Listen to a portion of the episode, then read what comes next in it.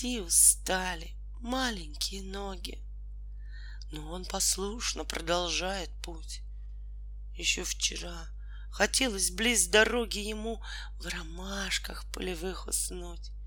И мать несла его, теряя силы. В пути минуты длились, словно дни.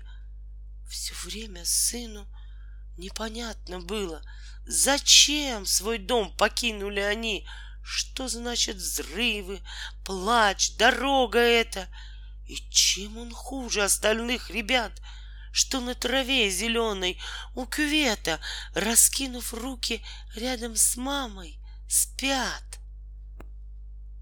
Как тяжело выслушивать вопросы. Могла ли малышу ответить мать, что этим детям, спящим у березы, что этим мамам никогда не встать?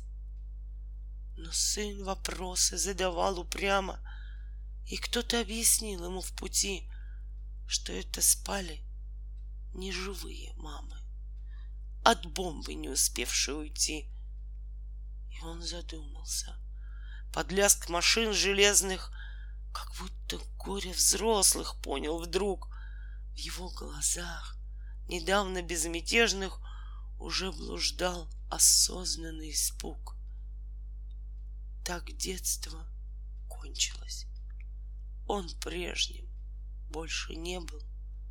Он шел и шел, и чтобы мать спасти, следил ревниво за июньским небом. Малыш седой от пыли, лет шести.